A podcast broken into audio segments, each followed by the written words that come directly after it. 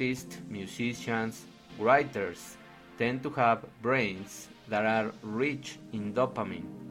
This allows them to think in new, unconventional ways and to come up with connections no one's ever thought before. Like, for example, George Lucas and the Star Wars um, series of movies. All of those things, how could he have such an imagination for a powerful story that was uh, thought about it before all of the technology that we are seeing now in the movies have even become invented. That's the power of linking the things, that's the power of dopamine in presence. The creative power of dopamine has a flip side.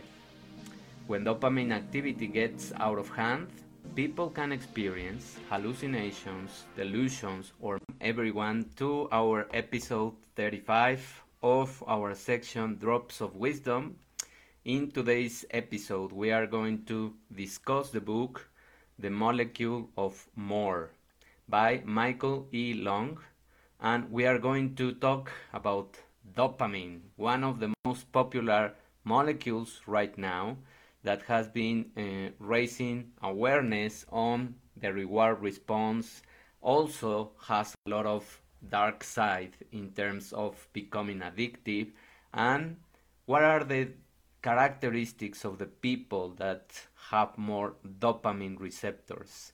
So all of that is going to be discussed today and we are going to understand why having more receptors is better to absorb this kind of molecule. Are you addicted to the reward system? Dopamine is one of the most polemic neurotransmitters as it regulates your cravings, decisions, creative sparks, and many times your behaviors to either pursue a great project or, sadly, waste your life in distractions. That's also dopamine's fault. In quotes. The more you understand that there is a healthy boundary in pleasures, the easier it will be for you to regulate your emotions toward addictive sources. Our brain uses control dopamine to plan, imagine, and strategize. Why? Because these things help us to make our future better than our present. But achieving this aim often means thinking outside of the box and making new connections between seemingly disparate things or things that doesn't make sense but you have to go beyond and see what is the underlying message for the things that you want to understand this is where creativity comes into play it is the skill of making unusual connections. Artists, musicians, writers tend to have brains that are rich in dopamine. This allows them to think in new, unconventional ways and to come up with connections no one's ever thought before.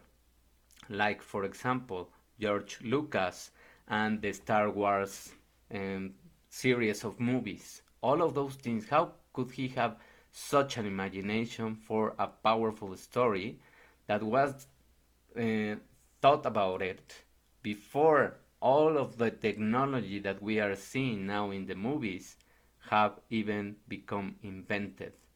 That's the power of linking the things, that's the power of dopamine in presence. The creative power of dopamine has a flip side. When dopamine activity gets out of hand, people can experience hallucinations, delusions, or mania. This is common for people who live with schizophrenia or bipolar disorder. And we saw an example of that in another movie, the one of A Beautiful Mind by Russell Crowe. Did you remember that famous mathematician that had those problems of, of listening to voices and feeling persecuted, well, that is the dark side of dopamine also. This explains why people is uh, who live with schizophrenia or bipolar disorder produce creative geniuses, but can go easily into psychiatric disease. So those are the both sides of dopamine. Dopamine makes us seek out new experiences, and the more receptors our brain have for this chemical, the stronger its effect is on our behavior. This explains why people with a certain version of a gene, DRD4, that codes for dopamine receptors, tend to be more risk taking, adventurous, and keen to learn new things. Worldwide, about 20% of people have this gene variation called DRD4 uh, 7R. But here is when it gets interesting, and pay attention to this because it's the history of the human beings. This gene, the distribution of this gene, is very different from place to place. In North America, 32% of people carry that uh, that modification or gene variation. But a staggering 69%, yes, you listen correctly, almost 70% of indigenous South Americans have this gene too. To find out why is the difference, let's go all the way back to the origin of the human species. The key message in this context is dopamine allowed humans to conquer the world. Modern humans evolved in Africa about 200,000 years ago. Millennia passed before they began to spread out to the rest of the world. They reached Asia about 75 years ago, made it to Europe some 30,000 years later, and didn't settle into the last corner of North America until 14,000 years ago. When researchers compare these migration patterns to the distribution of the 7R variation gene, they found something astonishing. The further that human populations venture out of Africa, the higher the percentage of 7R among their people. It seems that humans who conquer the world benefit from the increase of dopamine activity. And also, the more adventurous, the more creative, the more um, learning seeking, the more abilities to express this kind of gene variation.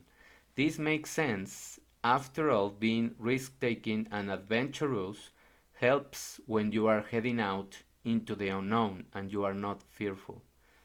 Dopamine is the source of our desires, our tenacity, creativity, and even political beliefs. For most of us, there, these are the qualities that make us us and unique. This means that of all the different brain chemicals, we identify most with dopamine.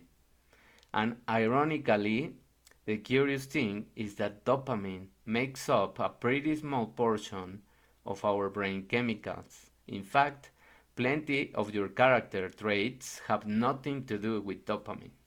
And yet, we often approach our life through a dopamine lens. This can be empowering or disempowering depending on the side that you are taking. Remember that that is why these social platforms are using dopamine as the main driver to um, lure you to become addicted to them. After all, dopamine makes us want more. It drives us forward.